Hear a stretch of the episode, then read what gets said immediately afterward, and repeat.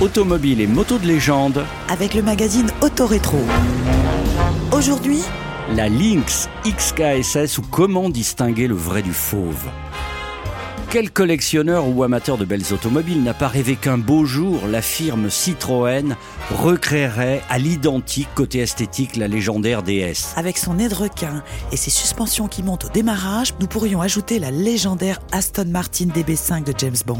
Et encore la Jaguar XKSS concurrente des 24 heures du Mans dans les années 50. Eh bien pour cette dernière, le rêve a pris forme dans la fin des années 80 avec la firme Lynx qui avec l'accord de Jaguar a recréé à l'identique identique, côté esthétique, la fameuse Jaguar XKSS. Identique aux fameuses 16 autos légendaires rescapées de l'incendie de l'atelier de fabrication Jaguar en 1957 et toutes vendues jadis à des passionnés fortunés dont Steve McQueen. La Lynx XKSS, recréée dans les années 80, avait tellement tout de l'original, avec des améliorations techniques en plus, que les collectionneurs les ont achetées à des prix défiant toute concurrence comme si elles étaient des originales.